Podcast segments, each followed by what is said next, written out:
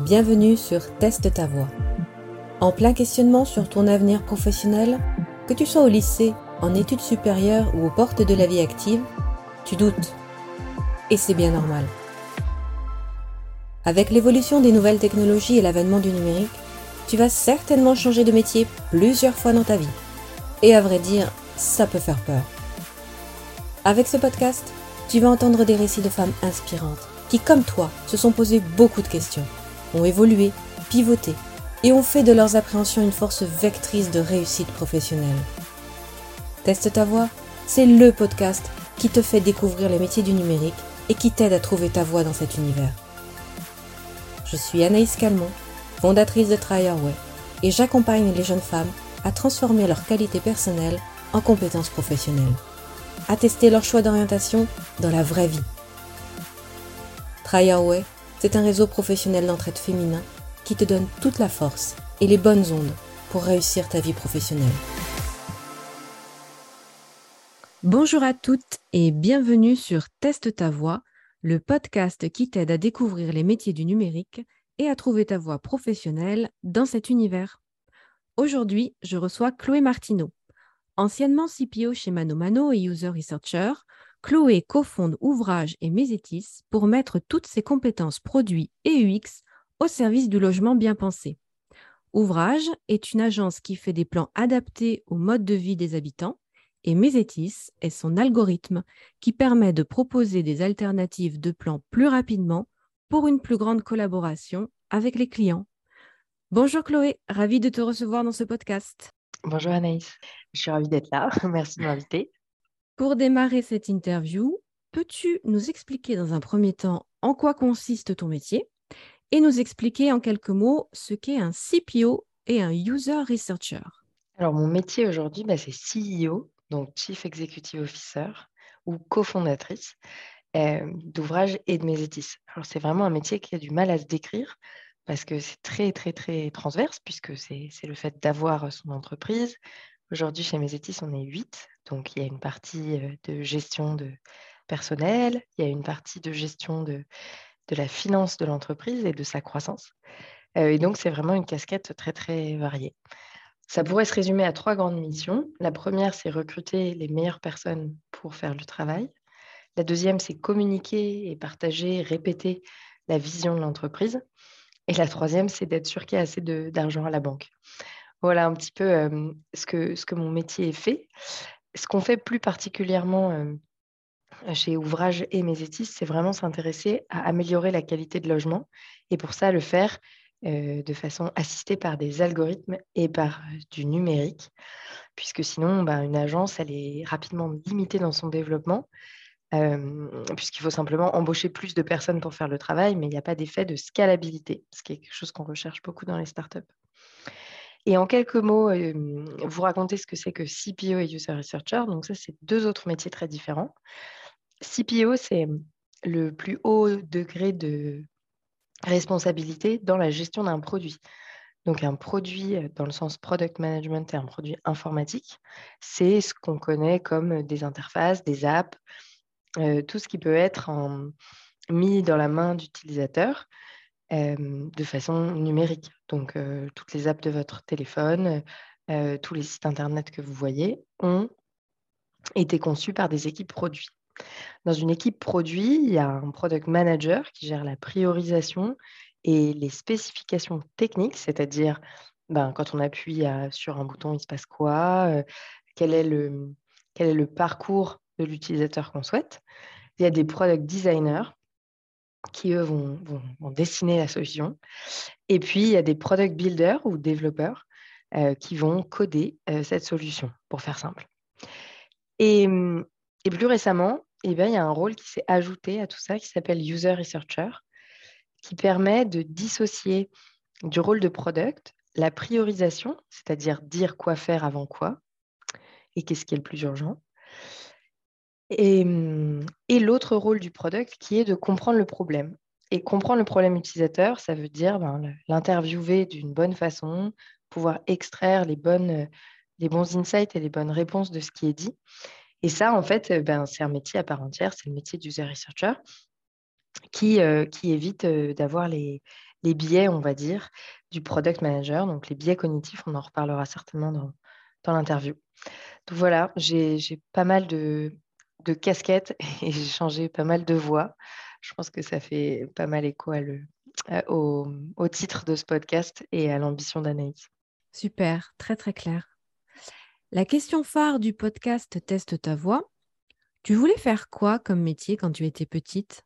Quand j'étais petite, je voulais faire interprète euh, à l'ONU. Et, et après, j'ai réalisé que la plus jeune interprète à l'ONU avait 40 ans, donc il fallait que je fasse des trucs avant.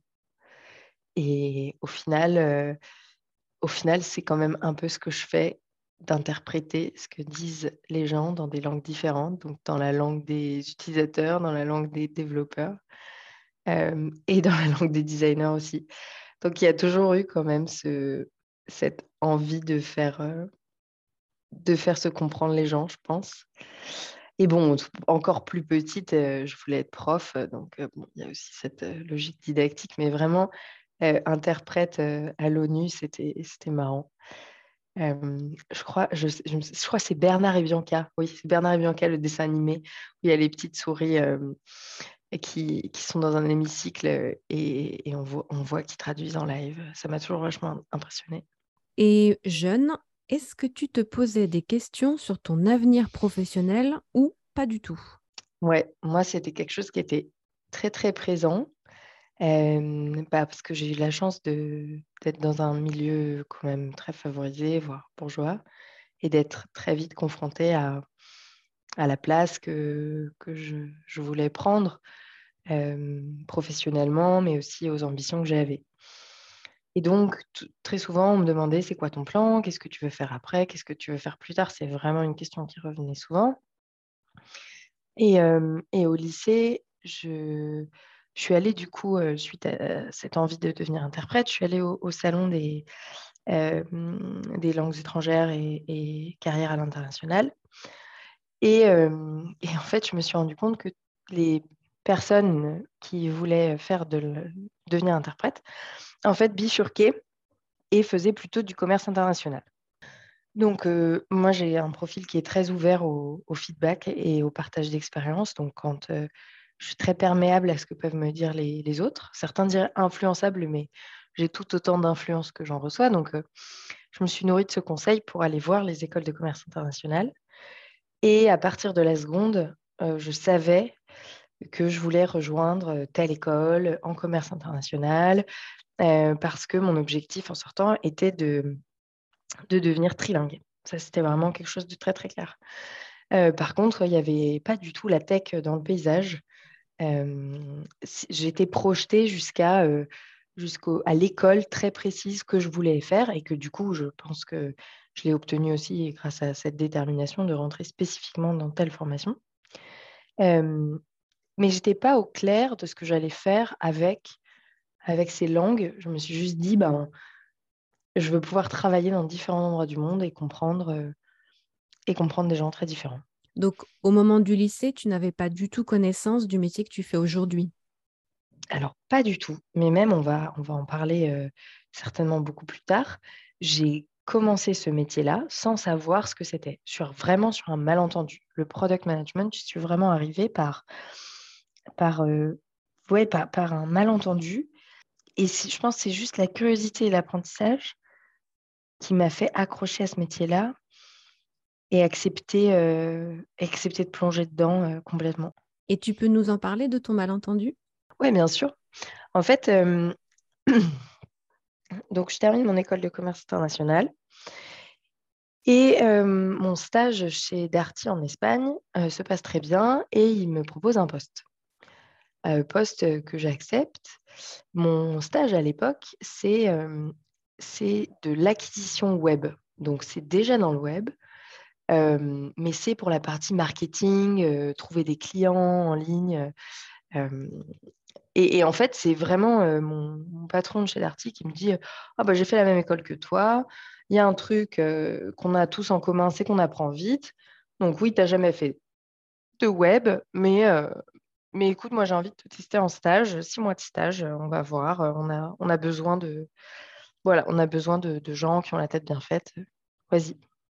Donc ça, c'est la chance. C'est ma chance de la saisir, de dire, bah, c'est parti, je connais personne à Madrid, mais on y va. on, prend ce boulot et puis on va tout apprendre. Et donc, chez Darty, il y a des chefs de produits. Et les chefs de produits, ils gèrent des, bah, des machines à laver, des télés, enfin, ce qu'on connaît de Darty, quoi. Ils gèrent des linéaires de produits, et de produits physiques. Et donc, bah, pour moi, les chefs de produits, c'est ça. Malheureusement, Darty a une mésaventure et doit fermer en Espagne. Donc, mon premier job euh, est écourté. Et quand je rentre en France, je me dis, bah, qu'est-ce que je vais faire? Oui, le web, c'était vachement sympa. Il y a quand même des possibilités infinies. OK, je vais continuer de chercher dans le web. Et je tombe sur un boulot qui, à l'époque, n'était pas traduit, donc chef de produit web pour un estimateur immobilier. Et donc, dans ma tête, chef de produit pour de l'immobilier, bah, je, vais gérer des, je vais gérer des appartements, en fait. Mmh. Je vais gérer des biens. Euh, je vais aller les estimer. Je vais... voilà. Et ça, c'est, ma... ça, c'est mon malentendu de départ. Et, euh, et, comme il se trouve que euh, c'est, un, c'est une start-up qui vient de commencer, qui est un peu en galère, qui m'explique ce qu'ils font, c'est un concurrent de meilleurs agents, mmh si vous connaissez meilleurs agents. Bah, en fait, je dis oui, oui, mais moi, tu sais, j'apprends vite, très bien. les startups, ça me va bien. Chez Darty, en Espagne, il n'y avait que 50 personnes au siège, hein, donc ce n'est pas du tout la même taille que Darty en France. Donc, ouais, ouais, très bien, on y va. Et le premier jour, il me dit bon, bah écoute, les, développeurs sont à Grenoble. Donc, je ne comprends pas trop pourquoi il me dit ça. les développeurs sont à Grenoble, mais tu peux les trouver sur Skype. puis vous allez voir hein, ce que vous mettez en place, les sprints, le Kanban, les trucs. Directement dans le grand bain. Et je comprends rien. je comprends rien. Je dis d'accord. Je fais une, visio avec les devs qui, eux, me disent Bon, alors, tu préfères travailler comment? En sprint? Euh, En Kanban? Euh, tu, préfères qu'on écrive les specs où? Euh, Tout ça. Et, là, je, je, leur dis Alors, en fait, écoutez, je comprends rien de ce que vous dites. Mais j'ai un truc, c'est que je, veux apprendre. Je veux apprendre absolument. Donc, donnez-moi euh, donnez-moi des trucs à lire. Je, reviens dans cinq jours, à peu près, et on va essayer ça. Mais d'abord, il faut que je, sache de quoi on parle, parce que moi, je pensais que j'allais estimer des appartes et, être dehors. Mmh. Et en fait, je vais être derrière un ordi euh, à discuter avec vous qui n'êtes pas là, donc en visio toute la journée, euh, pour, pour construire apparemment un, un nouveau site Internet et, je ne sais absolument pas comment faire ça. donc, donc c'était vachement intéressant comme expérience parce que j'ai été formée au product management par des devs qui ont eu cette intelligence, cette bienveillance de bah, d'être ouverts et de me partager ça. Ils ont apprécié le, je pense, le franc-parler de l'autre côté et, et l'envie de progresser. Et donc, du coup, mon premier boulot dans le product, ça s'est fait comme ça. Euh, du coup, j'ai commencé par une partie très très technique du produit, un peu moins user ou business. Et ça, c'est après, c'est des parties que j'ai développées plus tard. Très chouette, une très belle histoire. Euh, quelles étaient tes qualités personnelles étant enfant ou adolescente qui aujourd'hui correspondraient à tes compétences professionnelles? Bah, Il y a de la curiosité, ça c'est sûr. Euh, adolescente, j'étais très curieuse. Le, la phase même enfant de pourquoi, pourquoi, pourquoi, je pense que j'ai bien, bien exploité ça. Euh, comprendre, comprendre vraiment les, choses et se surprendre à. Enfin, être, rester surprise et ouverte à ce qui pouvait se produire. Se dire, tiens, mais pourquoi on fait ça comme ça? J'ai toujours été une enfant très sociable et ça, ça m'a beaucoup aidé dans le, dans le boulot parce qu'on. Plus vous rencontrez les gens et vous comprenez leur, comment leurs aspirations, leurs envies, leurs objectifs, plus c'est facile de travailler avec eux c'est facile de, voir ce qu'ils attendent de vous et, et, ce que vous pouvez attendre d'eux aussi. Aussi, j'ai toujours fait beaucoup de sport, étant enfant et ado. Et, et du coup, il y a l'esprit d'équipe, mais il y a aussi l'idée d'objectifs, d'efforts, du fait que ça ne va pas forcément être facile tout de suite, que la victoire n'est pas garantie, un peu d'adversité aussi.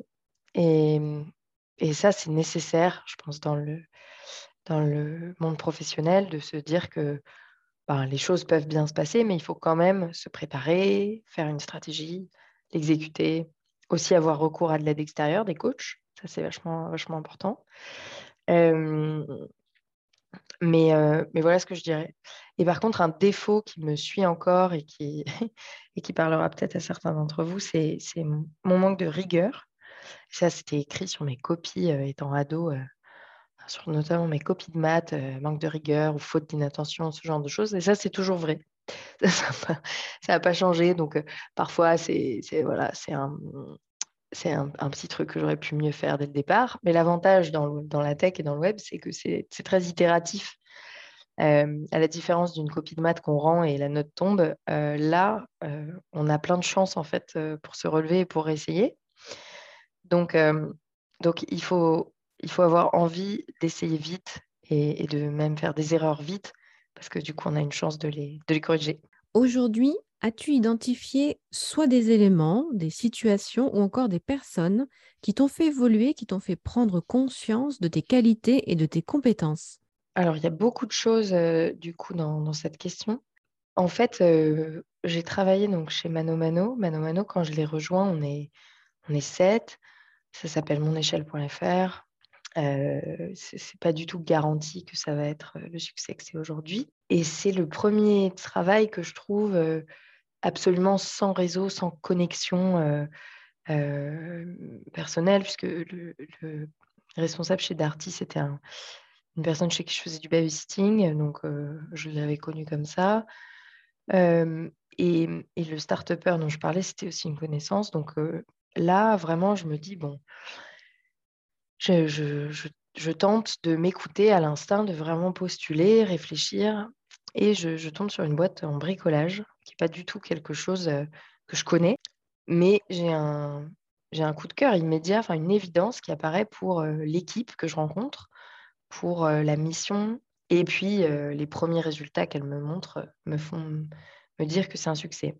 Ça, ce qui est intéressant, c'est que ça va me faire prendre conscience de, ma force d'analyse, finalement, et de, et de, et ouais, de me faire confiance dans ce qu'on peut appeler l'intuition et qui est souvent décrié parce que, parce que sorcellerie, parce que intuition féminine, parce que je ne sais quoi. En fait, non, l'intuition, c'est assez fort et c'est, je, trouve, euh, souvent basé sur des critères d'expérience et de compétences. Et donc, dans ces compétences, ben, il y a euh, le, l'analyse, euh, l'analyse de, de quelqu'un, d'une équipe, de synergie, de... il y a aussi un ressenti. Est-ce que je me sens bien quand je parle avec ces gens? Quand j'arrive dans cette boîte, qu'est-ce que ça me fait me dire? Et ça, en fait, je, prends conscience que je peux être très connectée à cette partie-là de moi-même. Si je m'écoute vraiment, je peux faire des choix et le choix, euh, le choix peut être excellent. Comme c'est le cas pour celui de Mano Mano, puisque c'est une aventure qui va, me, qui va vraiment me transporter pendant cinq ans. Et je l'ai encore reproduit avec une autre, entreprise que j'ai rejoint après, cette fois-ci pour une durée plus courte, mais dont le succès est, aussi, est aussi extraordinaire. Donc en fait, le fait de passer d'un mode où, bon, ben, c'est par réseau ou par connaissance que je trouve des entreprises, mais j'y vais un peu à tâtons, j'ai confiance dans ma force d'apprentissage et dans ma capacité à rebondir, ça c'est vrai. J'ai jamais perdu ça. Mais au début, j'y vais avec un peu de facilité. Je me dis, moi, je connais ces gens, voilà, j'ai besoin d'un poste, il faut que cette case soit cochée un peu. Et mon, le conseil, ou en tout cas ce que je dirais aujourd'hui, c'est que bah, prendre le temps de bien choisir et de, rebondir avant de choisir une voie ou un boulot, euh, surtout en s'écoutant en soi-même. Qu'est-ce qu'on ressent quand on, quand on est dans cet environnement ou, ou quand on rencontre telle ou telle personne euh, bah, C'est en fait un très bon guide et une très bonne boussole. Bien sûr, dans les personnes qui m'ont fait évoluer, il y en a plein. Il y a mon associé actuel, euh, Maïssa, euh, qui m'a fait évoluer dans mon féminisme, qui m'a fait évoluer dans ma créativité euh, et qui au quotidien continue de le faire, dans ma connaissance de moi-même, parce que quand on dirige une entreprise, je pense que c'est là où on apprend le plus sur soi-même. il y a aussi Philippe de Janville, qui est le fondateur de Mano Mano, qui était mon boss pendant, pendant cinq ans et et lui aussi, ça fait partie des grandes personnes euh, euh, qui m'ont fait évoluer, qui m'ont montré que c'était possible, que je me mettais peut-être des, barrières inconscientes et que, et je n'avais aucune raison de le faire, que l'horizon est, très, très, très ouvert. Et puis après, ben, l'avantage, et c'est pour ça que j'invite euh, toutes celles qui, ont des, petits rêves de tech, voire pas du tout, à quand même essayer, vu que c'était mon cas. En fait, on rencontre des gens extrêmement brillants, des gens qui sont des gens qui sont qui se sont peut-être créés une, une, identité, un univers numériquement parce que bah, c'était un peu moins facile pour eux dans la vraie vie. Euh, mais, mais vraiment, euh, c'est des, des, personnes incroyables. Et le fait d'être sociable au départ et de voir l'inspiration que je pouvais donner à ces gens-là dans un milieu où il y avait besoin de concret, en fait, de tangible, de vision, c'était hyper puissant. Et, cette prise de conscience de, cette qualité de, de, devenir inspirante, ça c'est vraiment en, en, travaillant dans la, dans la tech et dans le produit que ça s'est révélé. As-tu été témoin ou vécu des situations sexistes, des remarques désobligeantes et qu'as-tu ressenti? Alors ça, c'est une, une, très bonne question. Euh, oui. si un jour quelqu'un te répond non, Anaïs, à cette question, je veux la rencontrer. euh, absolument. Surtout que, en fait, euh, l'ancienne moi t'aurait dit non. Euh, donc, as-tu as été témoin ou vécu des, des situations sexistes? Oui, oui, évidemment, plein. En fait, plein, mais comme je disais au début, moi j'ai la chance de venir d'une éducation bourgeoise. en fait, l'apprentissage que je fais, c'est que j'ai été éduquée comme le sexe fort, donc avec une certaine, un certain détachement, on va dire, de, des problématiques et, des situations sexistes. C'est-à-dire que j'ai mis énormément de temps à m'identifier réellement comme femme, et pas du tout que ce soit lié à une, identité de genre qui ne me ressemble pas, mais plutôt parce que, bah, euh, comme le dit si bien Titu Lecoq, alors elle dit, moi j'avais l'impression d'être une loutre euh, en entendant les situations des femmes, c'est que j'avais vraiment décidé de ne pas m'y intéresser, de ne pas y prêter d'attention. et ça, c'est complètement du sexisme intériorisé que de, que croire que, euh, qu'en fait, euh, les, femmes en tant que groupe euh, ne sont pas intéressantes ou ne méritent pas ou se victimisent, etc., etc. Donc ça, ça a été le travail pour moi déconstruire mon sexisme intériorisé. et surtout dans la tech, en fait, j'ai vraiment maintenant je le vois a posteriori, j'ai vraiment tout fait pour que le fait d'être une femme ne soit pas, ne soit pas vu presque en fait. Alors, ça se voyait pas dans mes tenues. J'étais, si on peut parler de vêtements féminins ou masculins, mais je n'ai pas, pas, particulièrement invisibilisé mon corps derrière des tenues, au contraire. Mais c'est vrai que j'ai pris tous les codes de communication masculin pour échanger, pour parler avec mes équipes. C'est-à-dire que je m'exprime clairement avec peu de mots. Je veux tout de suite comprendre que veut l'autre, quels sont ses enjeux je cherche pas à lui plaire. J'essaye de pas me mettre en position de finalement de dominer ou de ou d'arrangeante ou de sympathique, euh, qui sont pas du tout des traits féminins par nature, bien évidemment, ça c'est euh, c'est pas du tout ce qu'il faut penser, mais qui sont des traits dans lesquels on essaye de forcer la féminité, être gentil, euh, prendre les notes en réunion, euh, être toujours celle qui s'assure que tout le monde est bien compris, enfin voilà, ce genre de choses, je je le fais pas. Et, et surtout, j'hésite pas à désigner quelqu'un d'autre pour prendre les notes, par exemple. Euh, à tel point que, donc, si on parle de situation concrète, mon manager m'a déjà dit, ce qui est bien avec toi, c'est que tu n'es pas dans la séduction. Donc ça, je pense que zéro homme sur Terre a entendu cette phrase dans un entretien RH euh, avec son boss euh, qui lui dit, bah, c'est bien, c'est que toi, tu n'es pas dans la séduction. ça, littéralement, cette remarque n'existe que parce qu'on est une femme et donc on s'attendrait à ce que on obtienne des choses par la séduction, professionnellement parlant. Voilà, donc ça, par exemple, c'est une, une, situation. Ou bien, euh, Chloé, c'est pas une femme. Ça m'a déjà été dit. Euh, non, mais il n'y a, pas, a pas beaucoup de femmes à la tech. Enfin, toi, tu n'es pas vraiment une femme. C'est, intéressant cette réflexion parce que la façon dont j'ai regardé le mec qui a dit ça, je pense qu'il a senti immédiatement qu'il avait dit la plus grosse connerie sur Terre. Donc, je lui ai répondu que la dernière fois que j'avais vérifié, j'étais une femme. Euh, et, euh, et, et, là, il s'est senti très bête. Le, le seul truc, c'est qu'en fait, il y a beaucoup de sexisme qui est derrière cette phrase. Euh, comme si, en fait, s'il y avait une case attendue pour une femme dans la tech, pour une femme en général, euh, des comportements projetés dans lesquels vous ne pouvez pas vous, vous, vous extraire, euh, vous, vous, êtes complètement coincé dans cette, dans cette image. Il y a même un, je pense, un Scrum Master. Donc, un Scrum Master, c'est vraiment quelqu'un qui collabore avec les product managers au quotidien et les développeurs, qui, qui repère une candidate pour devenir dev et il regarde son LinkedIn, il regarde du coup la photo et il fait venir tous les devs. dit, regardez, regardez, il y a une candidate, là là, regardez comme elle est belle et tout. voilà. Donc ça, c'était à la table où j'étais. du coup, je le prends à part. Je lui dis, est-ce que tu peux venir avec moi? Je lui dis, on a la chance d'avoir une culture qui n'est pas toxique au bureau, notamment à la tech.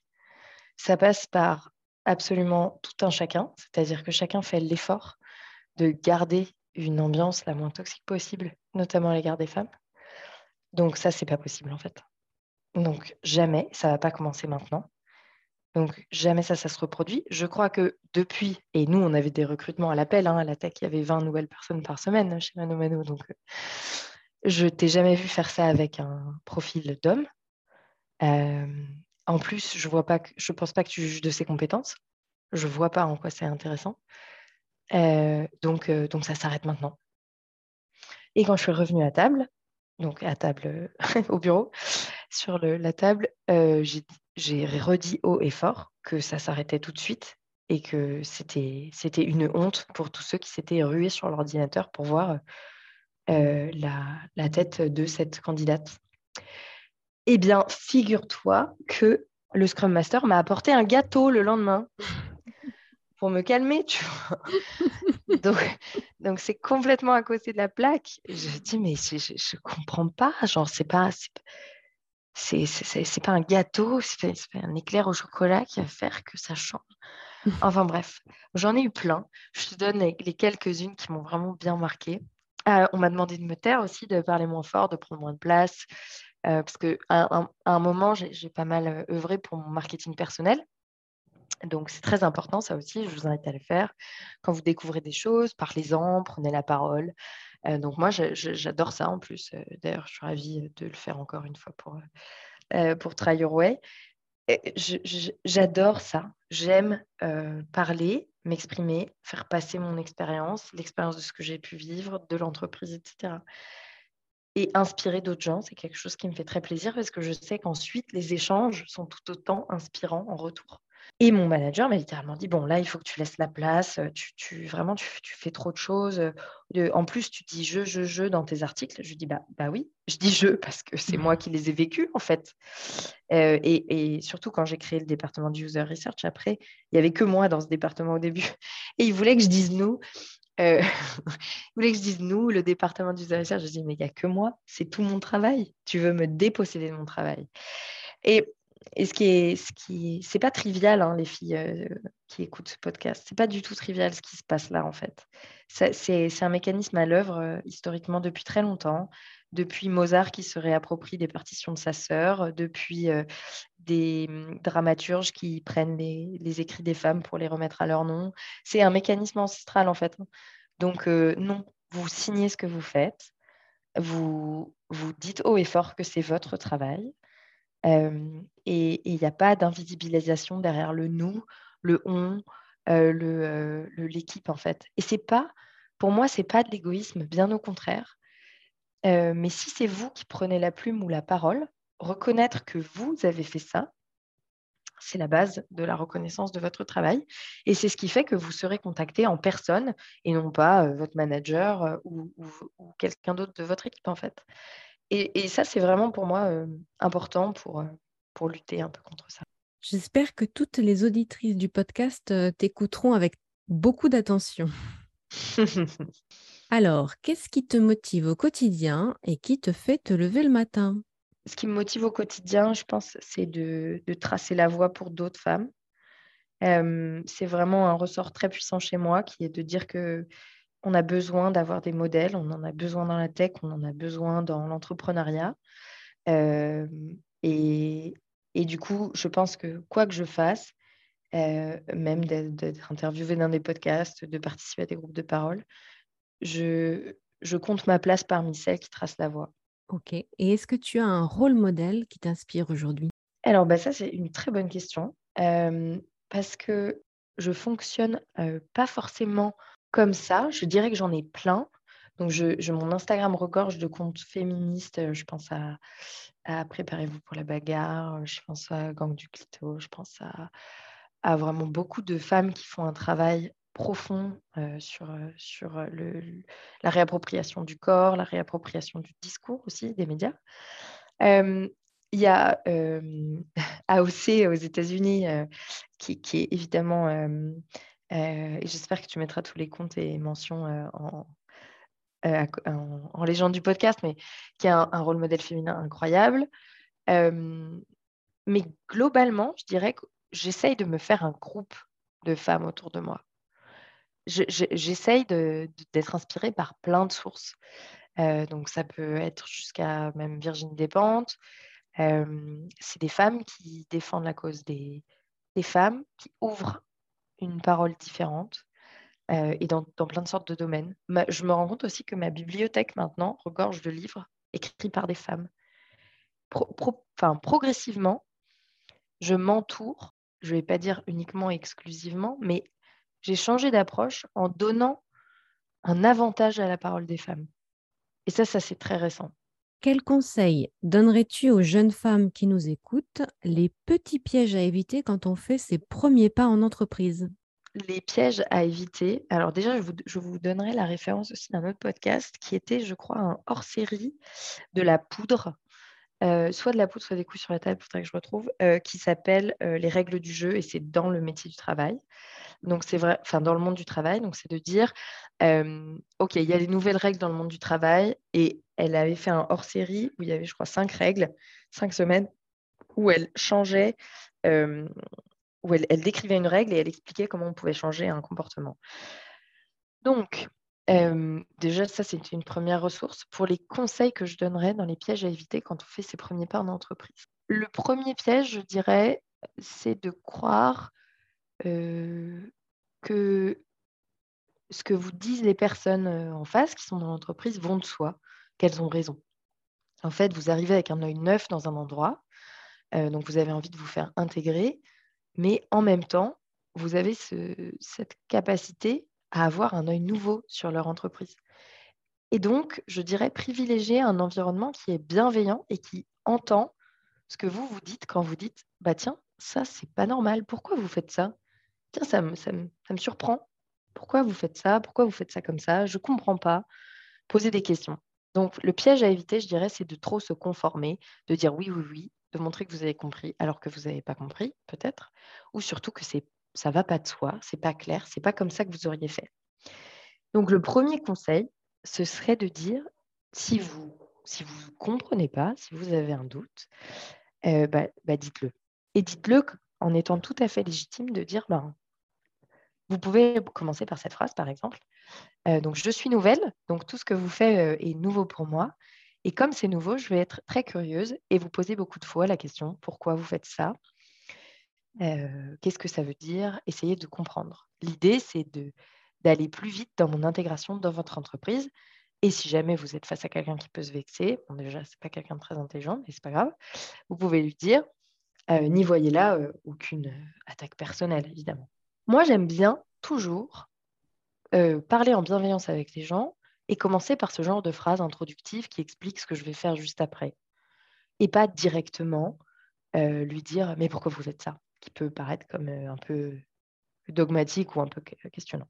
En tout cas, posez vos questions et n'hésitez pas à l'introduire avec, avec une phrase d'explication disant bah, Je vais poser pas mal de questions puisque c'est mon premier jour, donc n'y voyez là aucune, aucune attaque personnelle le deuxième piège, en, grandissant dans le monde du travail, j'ai appris que c'était pas, en tout cas pour moi, c'était pas très important de plaire. ce, que je, dois faire comme métier, le métier de product manager, c'est un métier où on dit non les trois quarts du temps en fait. Donc c'est très dur de dire non. Encore plus dans la socialisation des jeunes femmes, on ne dit pas non. donc, donc bah, je, vous, je, vous, je, vous, conseille de dire non. Non, de, vous pouvez dire non en, en disant que vous travaillez sur quelque chose de plus prioritaire. Vous pouvez dire non en disant que il faut choisir, que vous ne pouvez pas tout faire. Mais, mais, mais pas faire plaisir. Si vous cherchez à faire plaisir, le problème, c'est que vous allez faire beaucoup plus de travail que les autres. Donc, potentiellement faire des plus gros horaires, être plus fatigué. prendre plus sur vous. Et au final, c'est n'est pas forcément ce qui s'en ressent dans les revues de performance. On a plutôt l'impression que vous êtes désorganisé parce que si vous finissez si tard, c'est peut-être que vous n'arrivez pas à vous organiser dans votre journée. Donc le piège à éviter, c'est vraiment de vouloir faire des gros horaires pour faire plaisir, pour essayer d'arranger tout le monde, euh, se, mettre dans cette mission de, tout le monde doit m'aimer et tout. Aussi, je dirais de prendre les choses personnellement. Euh, c'est du travail. Le travail, c'est une, grande comédie ou un grand théâtre, si vous voulez, humain. Donc, euh, faut pas le prendre personnellement. Les gens vous disent des choses, mais principalement parce qu'eux ont d'autres peurs ou, ou, comment, ou ils se sentent pas bien.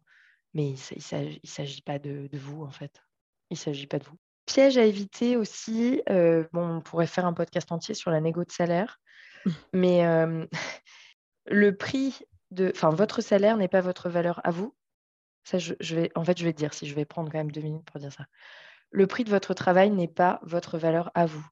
Donc, votre salaire n'est pas votre valeur. C'est la valeur d'un travail ou d'un poste ou de mission qui sont faites pour une entreprise une entreprise ne pourrait pas vous payer à votre juste valeur. Ce serait bien trop cher pour elle. Vous donnez à une entreprise votre temps sur la terre qui est compté et aucune entreprise ne peut payer la valeur réelle de ce que ça a. Quand vous négociez, négociez les faits, négociez avec un, avec une grille de marché dans la tête, de, un comparatif, poser des questions de gens qui ont déjà ce poste-là, poser la question à des femmes et à des hommes, et surtout à des hommes, combien est-ce qu'ils gagnent, pour essayer de réduire ce, ce gap entre les, entre les salaires des hommes et des femmes. Mais jamais, dites-vous bien, jamais ce n'est votre valeur à vous. Voilà, c'est déjà un bon premier tour des conseils que je donnerais. Ma dernière question pour le podcast. Que dirais-tu à une jeune fille qui souhaite travailler dans l'univers du numérique? Vas-y, fonce. Euh, fonce. C'est l'univers du numérique. c'est un univers de femmes à la base. C'est un univers de femmes. Les premières euh, calculatrices, ça s'appelait. Calculatrices, les femmes qui faisaient la puissance de calcul des ordinateurs. Euh, il n'y avait que des femmes en informatique. Et puis après, ça a gagné beaucoup d'argent. Et donc, progressivement, les hommes ont éclipsé les femmes du numérique. Donc, tu as tout à fait ta place dans le numérique. C'est nécessaire parce qu'aujourd'hui, il y a 50% de la population qui est sous-représentée euh, par le manque de femmes dans les métiers comme le développement, le design et le product management. Or, c'est des utilisatrices de ces interfaces. Et donc, euh, pour une plus, grande, une plus grande compréhension des utilisateurs, il faut qu'il y ait une diversité dans les équipes produits dans les équipes numériques. C'est l'avenir parce que l'univers physique est en péril. Donc, beaucoup plus de choses se passent euh, via Internet. Ça permet aussi de connecter le monde euh, euh, directement. Donc, c'est un rêve qu'il faut absolument nourrir et préserver. Entoure-toi d'un maximum de, de, jeunes filles ou de jeunes gens qui veulent aussi rejoindre cet univers. Et, hum, et accroche-toi cherche des femmes dans le numérique, augmente ton réseau là-dedans. Mais accroche-toi, c'est facile. C'est une femme dans le numérique, elle est de fait meilleure, je pense. franchement, je, suis arrivée à cette conclusion-là. Les mecs que je rencontre dans le numérique, ils, font, ils font ce qu'ils font d'habitude. Hein. Ils n'ont pas, ils pas lutté, ils ne se sont pas battus pour avoir leur place. Les femmes que je connais dans le numérique, elles sont 100 fois plus qualifiées, elles sont 100 fois meilleures parce qu'elles se sont battues pour être là et elles se battent tous les jours. Donc, euh, donc fonce et ajoute-moi sur LinkedIn. voilà. Merci beaucoup pour cette interview et merci pour ton témoignage et ton retour d'expérience. J'espère qu'on aura réussi à susciter des vocations car oui, on manque cruellement de femmes dans le numérique. Et mon but, c'est que toutes les prochaines générations de femmes s'emparent du numérique et se fassent une place dans cet univers. Merci à toi, Chloé. Merci beaucoup, Anaïs. À très vite.